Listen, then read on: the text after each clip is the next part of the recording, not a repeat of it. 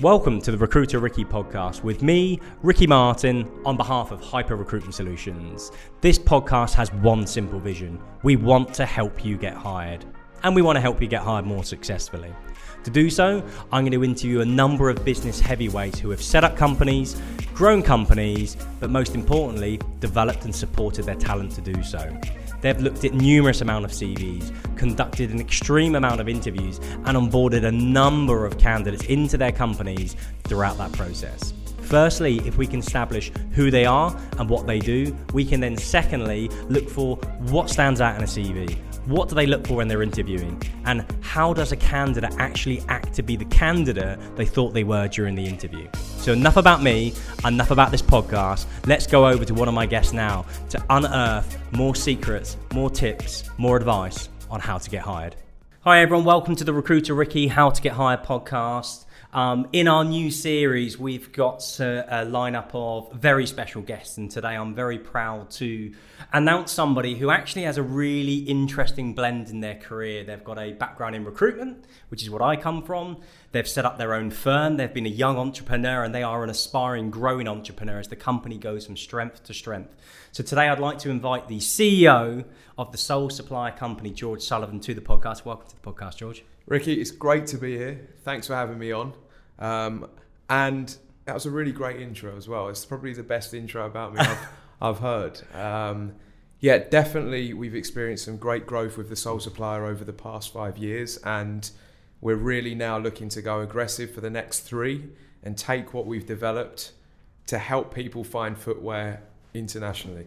Well, I'm glad you liked the intro. It was great. Um, and I will ask for feedback at the end to see if I could have done that better for you. But where I think it's really, uh, where, I, where I've been excited to meet you is, is not only that we've actually kind of crossed paths in a career in the past. We've worked for a, an employer that had a merger post me leaving, but we, we know some similar people. Hmm. You know the game that I'm coming from. And what I love is seeing great people do well and then almost change careers. Hmm. And I think what's really helpful to the audience and everyone that's going to be listening to us is you've got so many insights, a recruitment person's insight, a leader's insight, someone who hires, someone who fires. We've got to use that word. It's not a dirty word, it's a real word. Yep. Um, and that's where I think your insights will be valuable. But before we look at some of those trips, some of those tricks and tips for everyone, I'd like to find out more about your career. So tell me, you set up the Sole Supplier Company late 2013. Yes. But prior to that, you're in recruitment. So Mm. why don't you talk to me a little bit about why you've left one industry to go into another and get that vision set up? Yeah, it's interesting because no one's ever really dug down on that and how I switched. Um, but my story was I was always into tech when I was growing up. So I always wanted to do something with the web, and that was inspired by my dad. Um, but I was also a, a natural salesperson. I, I talked to people, I was sociable, and I just got on with people. So going into a sales job after I left school seemed seemed right and I couldn't find that tech business to go into. It just didn't work for me. I couldn't find one. Yeah. Started doing sales and then recruitment, whilst also, when I started earning well, buying a lot of shoes and trainers and collecting a lot, much to my mum and dad's disgust. So what I find really interesting is, yes, you were working in recruitment, you were making money, you could buy trainers, Mm. but to actually turn that into somebody who then wants to leave the job, which is making the money to buy the trainers, which are your passion, Yeah. to follow purely the passion, which technically has no money in it from day one. Why were you brave enough to make that switch? A lot of inspiration from my my dad Yeah. and my mum, I guess, pushing me, not pushing me, but ins- my dad set up businesses and, and failed businesses and successful businesses. I had inspiration there, and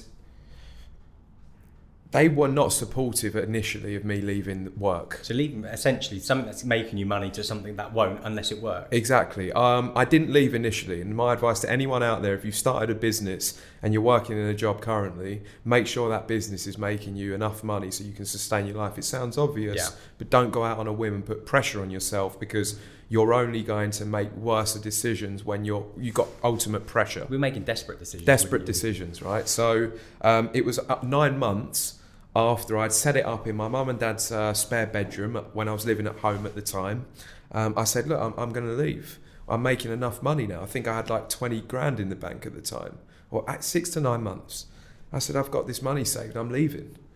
And I had a car on finance, Yeah. and they were like, "You can't do that. How are you Yeah. going to pay for the car?" And I just said, I know it's the right time and I need to put more into this. So at the time going into it, so you followed your passion. Mm. What's great is you fought against the um, the naysayers. I, I don't mean to uh, 100%. speak badly about family, but at the same time, there are always people that will tell you you can't do it. Either you're not good enough, it's not the right time. There's always reasons not to start a firm, but you were strong enough to, Yeah. overcome them and say, I'm going to do this. But at the time of doing it, you followed your passion. Did you think it would be what it is now or, or something different? Because it's hard to see an acorn as a, as a tree.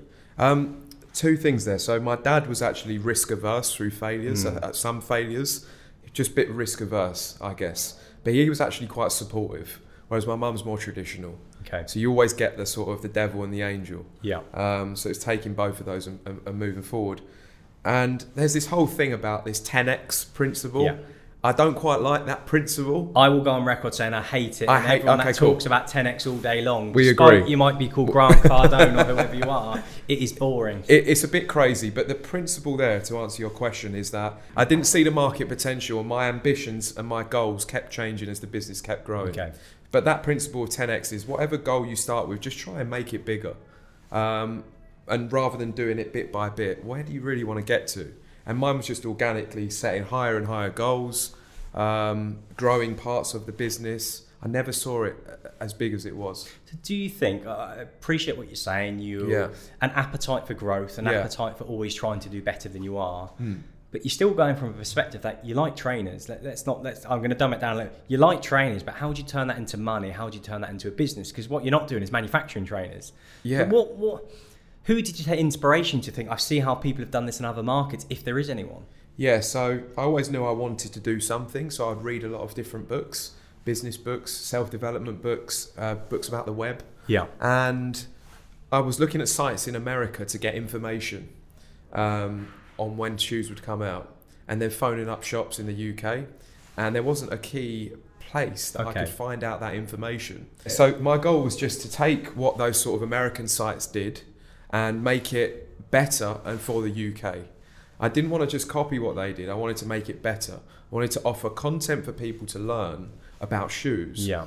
but also to be able to shop and find all of the retailers where they could buy them from with the best prices. So ideally, what you've done is you, your passion stemmed from you like trainers personally. Yeah. You wanted to find out more about trainers, what was coming out, and you couldn't find a, That's a centralized source of information. So rather than recreating the wheel, you've Mm. identified a consumer problem, Yeah. and you've thought, how can I solve this? Can I turn that into a company? And nine months of doing that while you were working elsewhere to probably prove to yourself that it can be done. Mm. Um, so let's look at what the company is today. We will come back to the journey, Sure, but just sure. I guess just to really hammer home the point of who the sole supplier are to our audience. Um, so we're talking about if I want to buy shoes, I Mm. can go onto your platform. So it's a tech platform ultimately. Yes. I can find out information about trend. I'm going to sound like a really old person. Trendy, Yeah. fashionable new shoes that are in the marketplace. That's right. So you're more of a tech company than you are a fashion brand, if I can word it like that. Correct, yeah. I can find out more information about it, and as a result, I can then you can connect me to places to buy it, so I can get those shoes That's right. through your platform because I've built confidence in the fact that you've given me information that I didn't know before. You got it perfectly. Okay, Exactly. It's content, search, and comparison with links to buy. and when I think about businesses, Yeah. I always think tech companies Mm. and content sharing. Although that sounds simple in principle, it Mm. also sounds very expensive to get off the ground and actually work. You can sometimes sink a lot of money into a tech firm to develop it to a platform that consumers find it usable. Mm. How have you overcome that challenge of getting enough money to make it work? It originally wasn't a tech platform. Okay. I set it up as a tool, a blog basically. Yeah. And then very soon I started seeing that if I developed things further and I built an app, for instance, I improved the website, that using that tech I could improve the experience and improve the bottom line for us as well. Um, initially, I started with a fund of around £10,000 that I saved up from recruitment and doing other things like selling stuff on eBay. Um, I mentioned the PS4s when they Yep. came out. I was reselling them for like two times what they were worth. I made two and a half thousand from selling PS4s. it. A bit crazy, Yeah. but it worked. So I had my fund and I just set it up organically and taught myself how to set up a site and market it on social. And then I hired some freelancers, and that was where things started growing. Well, what's interesting is you've been, what I love hearing is you've been patient. I think everybody these days who, Mm. and there'll be people out there listening to this who, who you might be listening to this podcast because you're looking to find a job or you want to help yourself. But sometimes a lot of people also want to set up a company and the principles are transferable. Mm. Um, what's nice is you've been patient because it doesn't work overnight. You've taken time, you've spent time before it getting a seed fund, um, your own seed fund Yeah, and you've been agile with your company to, to, to change the model slightly to what the market wanted and Yeah. eventually you've just reinvested money after money after money to get it to a place now where unless i've got my facts wrong three and a half million pound turnover company growing Yeah. about 70% year on year yeah, um, over 20 staff and just continually going in the right direction. I mean, your social media platform as a company, Yeah. Instagram alone, 600,000 plus followers. I mean, yeah. that's not a small fry company in any stretch of the imagination. yeah. You've so Social's well. huge. Social is a huge element So is for that us. your, is that where you're driving your customers? Our key demographic live on social. Okay. I won't brand them all, but a lot of them do, right? Yeah. Instagram, Snapchat, TikTok is one of the up and coming ones. So you're you're a avid user of TikTok, are you? I'm not. Okay. Being honest with you, I use it sometimes, but the guys in the office create content on there. Okay. Um, but yeah, you, you mentioned two things there really. Um, it doesn't happen instantly. At month six, when I was still in recruitment of starting the sole supply, I was at that point where I wanted to quit. Even though I've got this sort of resilient mindset, compared to some, it's not the most resilient, but I've got some resilience. Yeah. I wanted to stop because it wasn't getting any results. But then a few weeks after that, we got our first number one Google ranking for a popular shoe. And then the money started coming in because people were getting what they wanted. From Mm. that day, it changed. And that taught me exactly what you just said, which is be patient and stick with it. And it's fair to say that that principle, I mean, you've used that to your advantage as Mm. a startup firm turned successful firm and continually growing. But that principle is the same with anyone who takes a job, and you'll see this from your recruiter experience in the past. Hmm. We can't all get if we, if I'm new into industry or I'm in industry now, we don't always move for the perfect job, right? Yeah, We sometimes have to go into a company and prove ourselves and be patient to show our skills and our abilities until we might get promotion into the perfect job or those skills might redirect us to a job elsewhere. So being patient both as a business owner Mm. is as transferable to a job seeker. Would you agree there? yeah. I wish more people had that mindset when they were going into somewhere. You said about having patience in your job. If you want to get further, then you need to need to work hard for a year, two years. It could be longer. Really work hard and don't expect much from that. If the boss doesn't turn around after a year and give you a pay increase, keep going. You see what I mean? Yeah. With with judgment, discretion. Don't stick it stick in that job for too long if it's Yeah. re- you're not getting what you want. But I do think people are quite impatient generally. I think we are in Yeah. a marketplace for talent where people will expect it now. And Yeah. debatably, as much as you've used social media as your ally to grow your brand and your business, it also can be, I think, a instant. artificial reality. Not, Yeah. not your career isn't necessarily an instant thing. It's it's going to take time. It's so Um, true. Yeah. What about your own staff? So you you've had to hire people on the way to get there, and I think every business is, can be flawed if it doesn't have the right people in the company. Your vision can be great, your Yeah. passion, your dedication, the hours you put in your idea could be perfect, but if you haven't Mm. got the right people in your company, they can't enable you to achieve that. How have you found the hiring process since you've been the employer now and you've been bringing people on to do your development or whatever it might be? How have you found that? Yeah, um, that's a good question. And we were saying before, just before this, about you asked me, you know, do you know everyone? Have you hired everyone? I said, yeah. Right now, we've got around 22 people in the company. And I think similar to you, you, you know everyone. Yeah. And you, you you make it your goal to, to get to know them because you want to understand their values and their principles to make sure they're going to help you with your, your journey and your mission and the company mission. So, so what you're saying is, if I'm not wrong here, so despite the fact that you are the CEO and your role can be very busy looking at whatever facet of the company, Mm. you're actively involved in making sure those appointments for your business are in line with what you want. Actively, yeah. Um, and you asked about how has it developed recruitment, the, the strategy. I've learned so much about hiring. yeah. I thought I knew a lot when I was in recruitment for two years. I didn't know anything like I know now. Um, hiring people is the hardest thing. It's such a there's an element of you can you can only do so much before they can get into that job Yeah. and you can see on the job, right? Do you do you think? I absolutely agree. I mean, Yeah. there's no, I mean, let's just say it's a three-stage interview process, you, and you're involved in all of them. You only meet them three times, Yeah. and you're technically signing a contract if it's a permanent role for a indefinite For commitment, future, right? So yeah. I've had three dates, and now this is my wife, Yeah. or my husband, or Yeah, yeah. it might be, right? Exactly. Um, so to give confidence to people if they're a job seeker, Mm. I guess it's fair to say that actually we might put pressure on ourselves to get a job if we want a job, but the pressure is just as much, if not greater, and harder for the person trying to hire you. Yeah.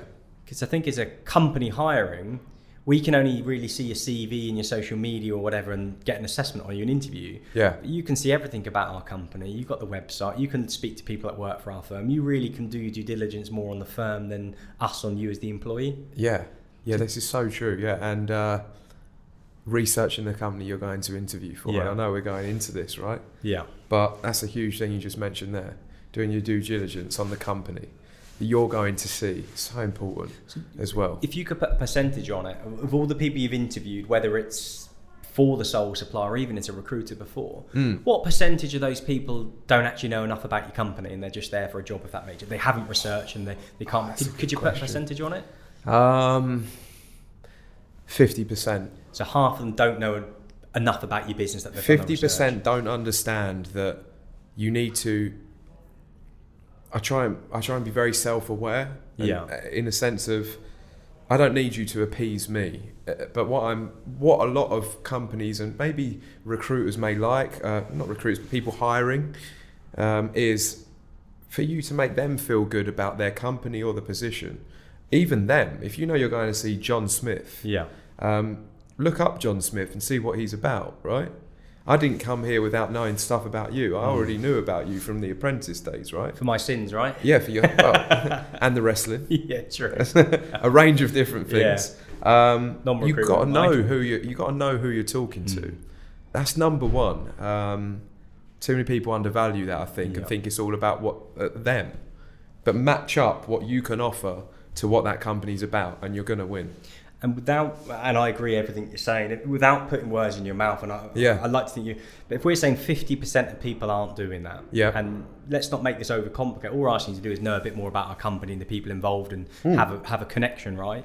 That's right. It's not unfair to say that of those 50%, 100% of those 50% you, prob- you won't hire. Have you hired anyone in that 50% who haven't done the research? I guess that's my question. It really depends on the role Okay. For say the technical roles there's some developers that have been amazing people. They fit with the values and principles that we're looking for and they're skillful but they don't really love trainers. Okay. they just know the industry.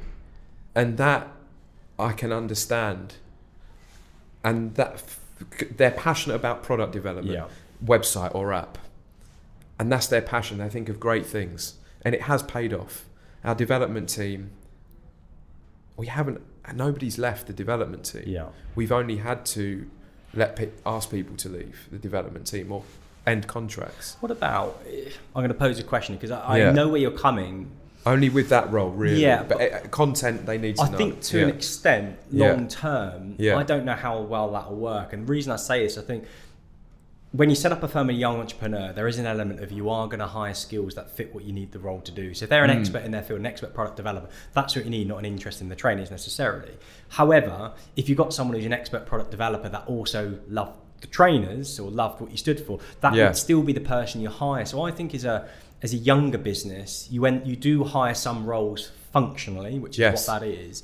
But as the business scales and you probably get more interest from more people, you end up hiring the people that actually have research it and do care for it. So agreed a- and it's I a sh- very small percentage by the It way is. i will make an exception if you can see it's going to work for Yeah. what the current needs are for the certain features that may need to be built But even that, if they're Yeah. researching what the current needs are for what they they have done some research into maybe what you need. So there is an element of research in there. And I guess what I'm saying is even if you're getting hired and you don't know enough about firm, you get the job. Mm. I don't think there are so few jobs where people will hire that way because an established business will hire on competency, value, behavioural, as well as technical. A Yeah. younger business sometimes the right person for the right job. But as your business grows, you'll probably hire less and less of them. And I think if 50% of the marketplace isn't research and not getting the jobs, Yeah. best bit of advice for everyone is research the company. You're on the better 50% there. That's and so you've got true. a better chance at getting a job. Yeah, it's such a simple thing, isn't it? And that's half the job seekers that you can uh, not worry about as being competition anymore because they're not being good enough.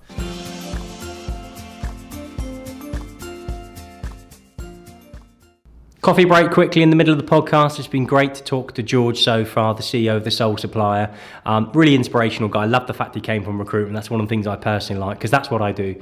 Um, just wanted to remind you that when you get a chance, go and check out the Recruiter Ricky website, which is recruiterricky.com.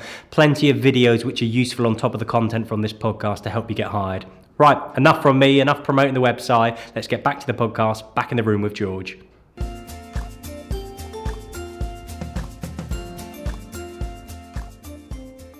It's being the, and I'll ask you some of these in our quick fire at the end of this Yep. pod. But Looking um, forward to that. What's been the worst thing that's ever happened to you in an interview? Let's think about it. someone's turned up, Hmm. you've taken your time to interview them, you've looked at the CV or someone else, or however that's done. They've sat in front. What's the worst thing you've ever seen at an interview? Um, I've seen something funny where a guy turns up in a full suit and three piece. Yeah. That was pretty funny because we're a casual business and we're a trainer company. Um, the worst thing. Did that you hire them? Um, no, he just didn't. It was he was a creative as well. This guy, he's a really nice guy, but it just that's like we, we're you know. Yeah. You could have asked the dress code. By the Mm. way, if you're not sure about dress code, you can ask. Yeah. Definitely, don't not ask and turn up in the wrong thing because you're going to stick out. Ironically, as a recruiter in 15 years, I've only been asked that question three times by my candidates. Yeah. Three, whether I'm giving them the information, not all the time. Three times in 15 years, has someone asked me that, and you're right. Turn Yeah. up in a three piece to a creative, right? Might not work Yeah, and it seems very unless obvious. you're wearing trainers at the bottom and it clearly That'd starts be- with it. yeah, yeah. then you're one of those hipster dudes, right? Yeah. Then you're from Shoreditch. Uh, exactly. Yeah. Um, the funniest or the, the craziest, someone talking about the World War okay. and, uh, you know, Germany in the war, the stuff like that. That was one of the craziest. They're quite opinionated on it as well. very opinionated, like um, awkward moments three times. Okay. And I was like, wow, you haven't been self aware enough to realize you need to stop saying that. And he didn't know the guy that I was sitting with who was interviewing, um, or he saw the guy that, that one of our guys um, had relations and stuff like that. And it was so bad. Yeah. I was like, you can't, this is not a topic Yeah. you mention, you know? It's like they say, don't mention, talk about religion, politics, and Yeah. something in the pub. Because it always creates arguments. It's I would don't say mention that. avoid the ists, sexist, racist, ageist, anything that Yeah. you can put an ist on World the end. warist. Of, don't talk well warist, yeah. Don't put that on there. Yeah. Um, warist. So Mm. okay, that's where I think it's. I asked the question about the interview, not to try and make people worry that they have to not do anything in an interview or be a bit opinionated or a bit individual, but that a lot of people do get this point wrong. And what you're looking for is if they research your company, they realise you're a casual brand. Yeah. Um, I won't lie. When, when in the last six months, my business has moved from what I would call a a startup office to an established company office, and we've gone in an office a bit more of a fun. You've, you obviously here, you've seen the running track and stuff like Mm. that. The first day I turned up in my office as a recruiter of professional market, suit and tie, was the first time I felt like I was I was actually no longer in my company because I felt like I was a little bit reserved, Yeah. a little bit. I'm in the wrong office here. Mm. Hence why I see the point that you're making. So let's get people to research a company. Let's get people to ask about the dress code. Let's Yeah. get people to be more self-aware. yeah. Let's go back a step. So that's people in an interview. That's making an assessment on somebody. Um, what about their CV? Um, what, what stands out to you? Because you've got to look at a CV to get an interview. And Yeah. I say CVs are words on a paper. The person who gets the job is the person that turns up in the interview. But what, what, what's been good or bad on CVs for you today? Okay, where are you going to be going to interview? What Okay. type of business is it? If it's a creative industry, then there's going to be creative people in that business. Not all of them, but Yeah. even the strategy people, the seniors, it's going to have some focus in that market. They know what good design looks like. I'm not saying get your CV designed in a crazy way. Yeah. I'm saying make sure it's laid out clearly, very clearly, with the right spacing. It's not, you know, Yeah. way too many words on one page. Nice spacing so it's breathing. The, the text can breathe. Um, minimal color scheme. You know, maybe just a light pastel accent color Yeah. at, at max, and that's going to give that first impression when you're swiping through a pile. Oh, that's a nice looking CV. Yeah. And then the key information at the top, key achievements, key skills. again, it depends on the role. If you're a senior person, I want to see a few good company names straight away Yeah. you work for. Yeah, at the top. Okay. Well, I think the thing that I like that you said, and I'm actually going to take this. It doesn't. It applies to anything that's non-creative as well. Hmm. Recruiters, hiring managers, whoever can be going through piles of CVs. You said that when I'm flipping through my CVs, I want to see a nice one. One thing we're looking for is you to stand out. In my opinion, that isn't loads of colour, loads of pictures, loads of logos. It is what looks neat, what looks easy to read, and what looks like it could be engaging. So that's the first thing you've looked for is the text breathable. And I, I've never heard that term, and I'm Yeah, to it's a that funny term. term, yeah. I like it because I the amount of space and I leave between things. People say, "Why don't you put it on, on one?" I said, "Because it's too hard to read. It's a lot of text. I've got to break it up for you, right?" Yeah, the mind Um, goes into whoa. And the second thing that. you've shared, and actually I think this is the thing most job seekers miss, is the key achievements. Yeah, How many CVs? because we're time poor, right? Correctly. How many Yeah. CVs actually just are a replication of a job description? I do this. I do the accounts. I do the marketing. How many CVs actually tell you what someone's done really, really well? And that's the achievement section, which is Yeah. I delivered this project on time in budget. This is the impact it had to the company. Oh, and you're like, that's that's great. Yeah. Let's talk to this person. Um, one of the questions as well before that we spoke about was um, just to do with achievements Yeah. on the CV, uh, and actually, what's how do you know when you take it to the face to face? Okay. Well, for me, if they've got key achievements at the top, Yeah. and there's a couple of things that stand out, I can get a face to face straight off the back of that. Okay. And they've got consistent experience Yeah. and they're not jumping everywhere. Those two things. A few key achievements. Oh, they've been at two good companies for a while. Cool, let's get them in. Okay. That's great. I can I can be that quick sometimes to do a face to face because face to face is best. Do you know the funny thing is there, and, and, and, I, and I'll talk about this a lot. Decisions on CVs are made very quickly, whether people like to hear that or not. People will, Yes. make, will make snap judgments on a CV, and I always I always word CVs. If anyone's ever seen the film The Matrix, and I might be showing my age here, when they're it. looking in the Matrix, Classic. they've got a coded screen, and it's all gobbledygook to most people, and they're like, I can actually see pictures and people in that. Yeah. I think anyone with a good eye for hiring does that with a CV. I can see the person off the back of the words on this CV. I like that It's the. Matrix. I like that. I said That's it to someone that worked for me the other day, and I hadn't heard of the Matrix, and I, I couldn't believe how out of date I was. But of The just looking. I know it's mad, isn't it? What? But you've just looked for two simple things. You look Yeah. for key achievements and some consistency in workforce, and that's got the interview. I mean, Yeah. how? Yeah. That's probably the easiest anyone's ever explained what they look for on a. CV. I mean, it has to be relevant and in the context of what you're hiring, but that all to one side. Mm. Um, how we how much easier is that for someone to get a job if it's simple, if it's straightforward, and achievements, in my opinion, tell us what you've done really well. Yeah. A job, uh, a um, the duties of your job tell us what you do, and we don't hire doers. We hire people who are great because our businesses we think are great, and we want them to continually being great. Yeah. I think as well, if you haven't got any achievements, if there's anyone out there and you're just Yeah. starting out, show me what you're passionate about in that top section. I don't want to see I'm a positive, enthusiastic individual who that's that's classic. Yeah. And anyone out there who's put that needs to update it. You need to say something like, you know, in my spare time, um, I, I do this, this, and this, and this helps me in this way. So interesting. You want to see you, you like to see that in actually right at the top because I'm a big believer in If they're brand interest. new. If they're brand new. if they're Okay. brand new and they don't have anything to offer, if you haven't got real recruitment history Yeah. or uh, employment history, then you need to show something that's going to make that employer think this guy, this person's really interesting Yeah. and they've got passion. Passion's key, isn't it, for It new is. people? Yeah. What are you passionate about? And that's the Yeah. first time everyone's ever articulated that. I'm a big believer of hobbies and interests are so powerful. Yeah. I actually read one the other day. Someone applied to us, and I'm sorry for if anybody listens to this was that person. I'm not going to say their names. You wouldn't. Yeah, yeah. The most the most engaging thing about them in their hobbies and interests is they like reading. Mm. I've got nothing wrong with people that read, and I know you want people to read because you want them to read your contact to go onto your platform and then ultimately buy through the platform. Read But books. that said, Yeah. what are you reading? Mm. Um, what are you interested? Why are you interested? I mean, I've gone to the hobbies and interest to pull that out, and I've deemed it to be boring, and I'm less interested because I don't hire boring people. But as a new hire, if they'd put something interesting about it at the top, I've never heard someone say put the hobbies in, in the top for a new hire. That is such a great way of putting it. Yeah, I guess a brand new person, you definitely want to know. Yeah. re- if they say something like, "I've just read this book," um, you know, the, the Netflix book, which Yeah. I, I just read. It was a great book. I gained this, this, and this from it. I'm looking to do this in in in my career. I'm like, wow, that's that's I like that.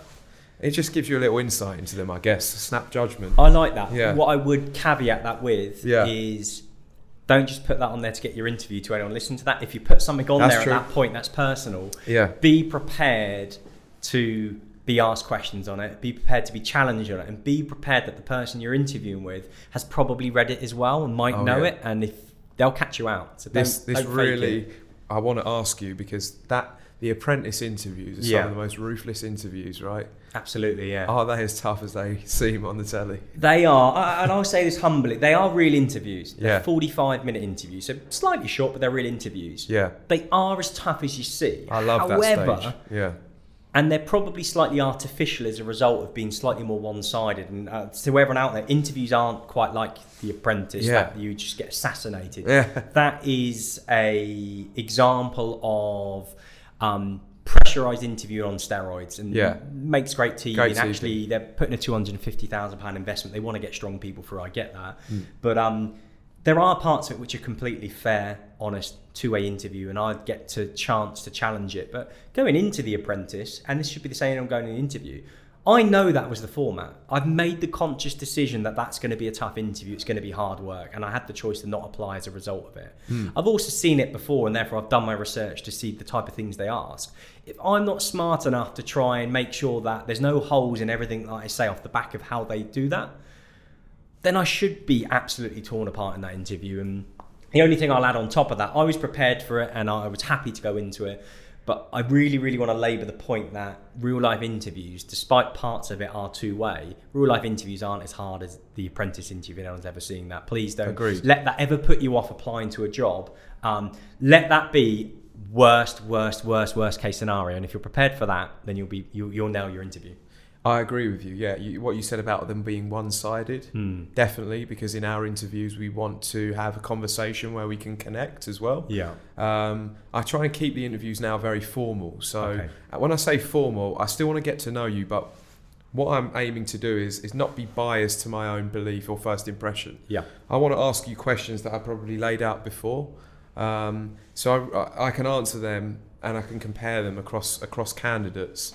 So I would say to anyone that is going into an interview, aim to throw questions in naturally into that interview Yeah. rather than let them ask at the end, "Have you got any questions?" And then you're like, "Uh, well, yeah, I've got this one." And Yeah. you actually say, "Well, I've, I've asked a lot of the questions." They'll know that you've asked a lot. Yeah. That's really powerful when someone just fires one back. Oh, by the way, how does that work in the business? I'm like, yeah, let me tell you. I think something to add to that because I, Yeah. I always say you have to ask questions, and I was actually going to ask you: Do you think people should ask throughout or at the end? Oh, really? And you've answered that for How me already. funny is that? Yeah. But I would say to you, if you if you go down the approach of asking questions throughout, and Mm. I'm an absolute advocate, that's what you should do. Mm. If the interviewer pushes you back and says, "No, no, you can do the questions at the end," you have a conscious decision knowing that that's how they treat you in an interview. That's a good point. That's how they might treat you when you work there. Mm. So please be aware if that happens to you, you've got the opportunity to make a decision. Say this company is, is very very structured. I speak. I can only speak when I'm when I'm allowed to speak. Um, you're informed enough to say whether it culturally works for you. Because I think what people forget in interviews is not just there are two way. You you've agreed with me. I think a lot of people are getting that, but you should be asked. You're assessing the interviewer. And that interview Agreed. is representing their company's brand yes. um, to you. And if they don't sell themselves to you, I'm not saying they have to get on their hands and knees and sell the business to you. But what I'm saying to them, if you don't warm to the person in the interview room, yeah. you might not warm to the firm. And even if that's an unfair judgment because that person was a bad interviewer, Yeah. you're still a brand ambassador for their firm. And you would want, as an employer, everyone that interviews for you, if you're not there, to, to do it as well as you and be as, be as brand reflective as you are, presumably. Yeah, so true. Yeah. You are assessing the interviewer. Yeah. Yeah. Some people again will just jump at the job. Again, if you if you need the job, then I understand it. But if you've got opportunities, then really think about those company values. Yeah. Okay, Yeah. and um, I'm going to take this a step further. So Mm. we've had a little look at some CVs, what good can look like. I've had a look at some interviews, probably what bad can look like. Um, actually, I'll ask you one more question. The interview will be unfair. I asked you before what some of the worst things that happened in an interview. What's some of the best things? Where someone really, really impressed you in an interview, and you're like, I just have to hire them. Um, so one guy with a CV actually, um, he took our website design in the early days when we were looking for a writer, and he he modified his CV to be like the, a product page on uh, the website, on the one On of the your, shopping with- pages. in line with your brand. In line, yeah, and then- then his CV was landscape, and he had a, a a profile picture of him and his experience down the right, and then you know where the price and style. It was it was great. So Yeah. that was one way to stand out as a creative, as a writer. Brilliant. yeah. Um, in interviews, first impression and being polite and transparent is probably the thing that I love the most. When someone's just, you can tell they're they're just an honest and open person. It's quite a hard thing to do because people close up yeah. They and they they answer and say things that they think they want to hear. yeah. Um, again, what you said about is that the right company for you? If you do that, if you're not your true self in the interview, and you're you're you're, you're, you're acting, Mm. you're going to get found out as well. So don't do that. Be the true version of you, and that will that interview will be on fire most of the time if you connect with someone similar. And I'd, and absolutely 100% agree. Allow yourself the opportunity to open up Yeah, and get your personality across. I mean, don't. I mean, when I was in my wrestling days, I probably wouldn't have stripped down to my wrestling kit and got that personality across. That might have been inappropriate. However, did you um, share that though with people? Oh, Because that's oh, an interesting. Could you imagine that was all over my hobbies and interest? All the guys in America That's I'd wrestled against, and every time whether people loved it, hated it, laughed or whatever, it was a talking point and it broke the ice. Got it. Um, but I guess what I was going to lead on to is be yourself as much as you can in the interview. Be confident using your term. That interview will be on fire. You'll be on fire if you do that. Mm. If you don't get the job and you've done that, don't let it put you off because what you might realise is actually the personalities weren't right anyway. Mm. And actually, if you had got the job there and they didn't like what they saw, you're not going to enjoy it anyway. It's a good so point. be yourself, and if it doesn't work, don't let it knock you back. Um, Agreed. just don't be Ricky in his wrestling pants over the top, but be yourself and be open and be on fire. I'm going to Yeah. use that term. Yeah. Um, so the next step forward is you've looked at the CVs, we know what good looks like, you've interviewed, you, you've liked the person, you, you've made the appointment. Mhm. What's the best thing they can do once they start with you to make a good impression? Because that's a very di- that, when you on board into a company, you're now there. You're now part of the not to say furniture. That's unfair. You're part of the culture. Um, what's the best way that they can impress you as a hire and therefore their employer? In the early stages, when you Yeah. first get employed, your reputation is everything. I'd say 12 months of good reputation. And don't then try and get a bad rep. Yeah, But um, in the industries that, w- that we're in, in both industries, um, there's, there's a lot of social events, let's say, and opportunities to go out. Don't let yourself down in those early stages. Don't go on the company drinks if you join in December at Christmas and then go out and get you know, so drunk that you embarrass yourself, you will be known as that guy for your future at that company. So make sure that you hold the best reputation possible. You've definitely got a story there. If you know someone who's done something at Of some course. Christmas event that I Of won't put you in a position to share. Of course I do. You're so right as Yeah. well. Um, but it's a problem for everyone, right? You have to you have to hold it down because you want to be known uh, as you want you want integrity and you want a good reputation. It's really important. You don't want to be branded by your bosses or managers. So the best people I've seen, they keep their head down. Yeah. Um, and they even take a while to come out of their shell. You're like, I thought you were sociable. Mm. They're just keeping their head down for a few weeks Yeah. not talking too much, getting on with it. Then they start getting out of their shell. And that's really nice as well. Let's bring that back to what we said earlier. Be patient. You've Yeah. been patient with your business. Be patient with your jobs, and but the patience prevails from a perspective that I've hired people that have, uh, that have done something very stupid in the first month or two, and I won't lie, they've ended up in my um, I won't swear, but my um, my bad box. They've Yeah. ended up in that box, and it's and I've had to get over that because they've been able to prove themselves after that, but it wasn't the best start. So Agreed. be patient. Don't expect it on the plate, and integrate yourself with the business. But don't try and be life and soul the minute you turn up, because nobody wants someone to take over when they don't have the internal credentials to do so. It's really funny. There's a program called 60 Days Okay. um, on Netflix or Amazon Prime um, where they put people that aren't criminals into jails. Sixty days in, I watched 60 it days in, it's great. Yeah, It really hooked me in that one. Um, but that's the same principle. Yeah. When they go into the jail, the ones that are the most successful and blend in are the ones that keep their head down. yeah, initially, and then they open up. The ones that go in all guns blazing, like Yeah. the life, the life of the room, they get they get absolutely shot down. So I think people should watch Sixty Days In. I'm not. we're not promoting any. any Yeah. I think it's a Netflix program here, but that is in its rawest sense, right? Yeah. In its rawest sense, you are you are law-abiding citizens put into put into a prison Yeah. You're a convict. No convicts know that, and no jail warden knows that, and you have to integrate into that society. Yeah. And you'd never do that if you were. You're going into a place where people are very close Mm. and even more so ruthless in a prison. But in a workplace, people, if it's a good team, I'm very happy to say our team stuck together for a long time. It's a great team, and it can be kind of you want to get in there and yeah, you just want to blend Yeah. in and, and slowly but surely, because no one wants someone to start, you know. Well, let's. Um, Yeah. On a lighter note, the Yeah. good news is no one's going into jail No. or taking a new job No. with an employer. so if you watch that and realise, God, how have they manoeuvred that socially and politically in the prison? Yeah. Um, you never have to do anything that's bad in the workforce. The workforce want they've hired you. They want it to work for you as much as you want it to work for you, and just just believe in that.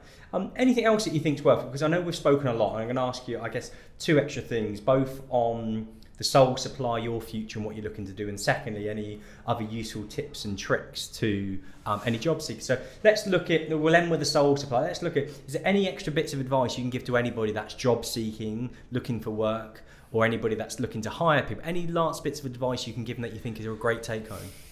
So one thing is, if you've, so our stage, our process for hiring is look for CVs, start shortlisting, um, telephone interview, face to face, maybe a test if you're technical, Yeah. and then you're in, or maybe one more face to face. But we interview individually, so we get a lot done in that one face to face. If you've got a telephone interview, have confidence to know that your CV was good enough. If Mm. you've been honest.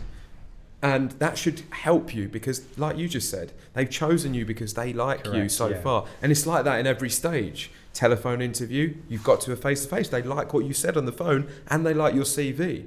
Have confidence. Do not doubt yourself. That's the biggest thing that I see newer people to, to employment have. It's like, oh, I'm not that confident in. You've got here be- out of your own merit. Um, so that is one major So thing. let each stage of that pro the recruitment Boost process you- build your confidence. build you more. Yeah. Yeah, and um, just the resilience and this mindset of people say uh, it can be older people sometimes. They say, you know, my my mum and dad's age and friends. There's no jobs out there. You know, Jimmy can't get a job. Yeah. Like, there's loads of jobs out there. With all this social media, there are loads of jobs. Agreed. So believe that there are a lot of jobs, because otherwise you're not gonna you're not gonna take the actions each day t- to, to get where Yeah. you need to be. Um, you're not going to look at the right platforms because you believe that there's not a lot of opportunity. I like that. That's, Yeah. That is really comforting. Yeah. Um, and I'm going to summarise when we conclude. But Mm. let's think about the future for you. yeah. You're, you've got to a position where you've done extremely well in, I think, a really hard Thanks. marketplace and a very expensive marketplace to get to. What does the future look like for the Sole Supplier? So when I started the Sole Supplier, the f- casual footwear market wasn't like it is today. It's grown massively. I got in before the curve, grew it, self-funded for five years up until now, um, and like you mentioned, seventy percent year-on-year growth, which is amazing to me. I'm so happy and thankful. Now I'm looking to grow aggressively and really capitalize on this market. Okay. It's going to grow by I think 30%, 40% to 2025 Wow. the casual trainer market to 86 billion from 56. So our next stage is to look for investment very soon. Okay. So that is what I'm putting out there. I'm speaking to different people, Yeah. but like you said, you've got to choose the right person. Absolutely. Just like you've got to choose the right company if you're going to to find a job. Yeah. I got to make sure they're right for me. It's not just about the, the funding, it's about getting that person that can offer knowledge and take us to the next level. Well, I wish you good luck. And what I'll always say is somebody who has gone and found investment and speaks about. There's actually lots of money out there if you look close enough. So what you need is somebody Hmm. who can add extra value than just the cash to, to what you're doing next. And Yeah. I'm excited for the future, you guys. And I spoke to you already. I'm now a follower on all your platforms. Appreciate that. Um, and I'm going to be, I'm very untrendy, so I'm going to be looking to buy a decent pair of trainers at some point soon. And that's where I'm going to use you as my trainer coach because you are the CEO of the Sole Supply. I'm here to help. Yeah, I know what size you are, 10.5. We're in. Um, and yeah, we aim to just be the only place you need to find your latest and greatest pair of trainers. I like it. Well, thank you. And some of the take homes that I think people can take away in the process is, um, if I summarise some of the bits, is be patient when you get a job. Um, it will build. Stick with it. The longer you're with it for a period of time without asking for everything in return from the employer, the better. They're building your career. Secondly, if you're going through a recruitment process, if you keep getting invited back, see that as a confidence boost. It's like a funnel. Each stage has less people in it, so you are a bigger percentage at each stage you move on. Be happy, Mm. um, and ultimately from your side, take confidence there's jobs out there. Mm. You might have to keep applying, and they might not all be the perfect job, but there are jobs out there, so keep going. And honesty and integrity. Honesty, integrity, Yeah, it's so key. absolutely. Yeah. Well, thank you, thank you very Ricky. much. Right, good to see you. Appreciate Thank it. you. Nice one. Thanks for listening to the podcast, guys. That was the main interview. That's now concluded. But I wanted to leave you with something additional. Every guest that I interview, I ask them quick fire questions. These are questions to look at the CV, to look at what they look for during an interview, to understand how a candidate more successfully onboards into a company. What I don't do is make it easy for my guests. These are quick fire questions gut reaction. Quickest response is the most honest response. Hopefully, in doing so, we're going to unearth some nuggets of information that are going to help you to more successfully get hired. Enjoy. It's that time of the podcast again where it's quick fire questions to establish more useful information on CVs, interviews, and starting a job. Um, this quick fire is with the CEO of the Sole Supplier, George Sullivan, who I know has loads to share. I said, George, just the quick rule there's 20 questions. Yeah. I'm going to ask you a question, and I want you to give me your fastest, most gut reaction because the quicker a reaction, the more honest it is. Agreed. If you don't like a question or can't have an an- or don't have an answer, please say pass, and we'll move on to the next one. And in my opinion, the quicker you do it, the better you are. So I'm not going to give you any competition, but we've had some really quick people before. I like that sales pitch there. Cool. Yeah. Right. You ready to crack He's on? convinced me. Yep. what does the word entrepreneur mean to you? Um, someone that's obsessive, that lives and breathes their passion and takes it to fruition, not just in their mind, but into action. well rehearsed. Um, when you're preparing for any big meeting or pitch, Yeah. what's the one question you ask yourself beforehand? Rather than asking myself a question, it'll be more about um, something I shared earlier in the week, putting on my favourite song and giving myself some affirmations. So, uh, this is going to go great. I'm feeling positive. I'm thankful for where I've got to. And think about your mum, dad, your family, your girlfriend, and how important they are to you. Nothing's bigger than that. So, stop worrying, do your best. What's the one characteristic you always look for in someone when hiring? Uh, integrity, honesty. What advice would you give to someone today who's writing their CV tonight to apply to a job tomorrow? Um, make sure you put your key achievements at the top. Make sure the text is breathable and relevant experience related to the job at the top first so the employer can see it. What advice would you give to somebody when they interview terribly but their CV was perfect? Um, it depends what you mean by terrible because if they are just nervous but they're still communicating the right things, then I'll give them some leeway. Um, but don't write loads of rubbish on your CV and then not be that person because, again, you're not honest and you're going to get found out quick. What's the first thing you look for when reading a CV? relevant experience first. I don't care about what was your most recent. I care well, as long as your relevant experience was in the past two years and it was it was a longer term piece of experience. I want to see that first. How does that relate to what we're employing for? And I'd love to see if you're in a senior or more established career, what are your key achievements? What have you done? Um, let me see that. Highlight that. What engages you to keep reading that CV? Consistency and interesting companies for a senior role, and for someone that's brand new, someone that's passionate, someone that gets their passion across quickly. Um, not just the generic personal statement or the generic duties. I want to see what have you done, what did you like, why was it important to you. What's the best way to leave a lasting impression you thanks to the CV? I want to walk out of the room feeling energized. I want to walk out of the room feeling positive. You know, you have those business meetings with people, not necessarily an interview, but a business meeting where you go, that guy's, that, I had, had a great time. Or that person, it was a great meeting. I feel energized. If the employer walks out feeling like that, there's a very high chance they're going to invite you back. They're feeling very positive. So keep it upbeat and keep it positive, and that's going to help me. What's the thing that most people leave off their CV? Um, they don't go into enough detail about their passions and what they're interested about. I think um, it's a really important part of a person's character, not just what they do at work, but what are they interested in? What do they buzz about outside of the office? And people are afraid to put achievements sometimes. Um, they focus on the duties rather than the achievements. Whether they think it's bragging or boasting a bit too much, look, you're trying to get a job, you're trying to beat other people to that job, put them on there. What's the worst thing you've seen in a CV? Um, can't answer this one quickly. I'll ask you another one. What's the most annoying thing you've seen in a CV? Um, a funny thing I've seen on a CV, an, an, an honest thing, was a guy was part of the Psychedelic Society. And I thought, what are you getting up to in your spare time? um, yeah. Right, interviewing. What's the first thing you look for in a person at an interview? That first impression's got to be good.